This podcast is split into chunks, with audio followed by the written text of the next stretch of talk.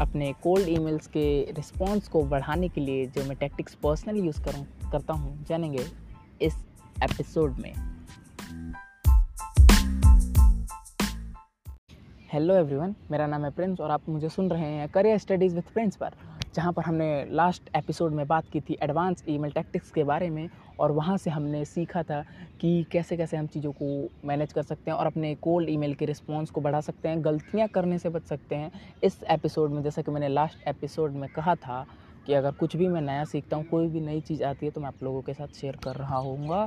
तो मेरे को तीन नई चीज़ें दिमाग में आई हैं जिससे हम अपने कोल्ड ईमेल के रिस्पांस रेट को बढ़ा सकते हैं। कोल्ड ईमेल मतलब बेसिकली हम किसी भी इंटर्नशिप के लिए एम्प्लॉयर को जॉब के लिए अप्लाई कर रहे हैं, वहाँ बहुत सारे लोग हैं तो आपकी ईमेल को रिस्पॉन्स करे, इसके लिए हम क्या कर सकते हैं? पहला, उसका सामने वाले का नेम सब्जेक्ट लाइन में मेंशन करना।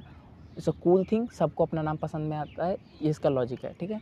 एंड सेकंड थिंग अपने ईमेल की शुरुआत में ही उस मोटिव को बता देना, शुरुआत मतलब यानी फोर फाइव लाइन्स में बता देना आफ्टर फोर फाइव लाइन कि आपने ईमेल क्यों भेजा है? And third thing that is very important जो ईमेल एंड हो तो उसमें एक क्वेश्चन हो कॉल टू एक्शन जनरेट हो रहा हो सामने वाले के लिए कि वो उस पर कुछ एक्शन ले। तो उसका रिस्पॉन्स रेट डेफिनेटली बढ़ने वाला है। तो that's at this were the three things और और भी कोई नई चीज़ ऐड आएगी तो मैं बोनस एपिसोड के थ्रू उसको इस सीज़न में ऐड करता रहूँगा।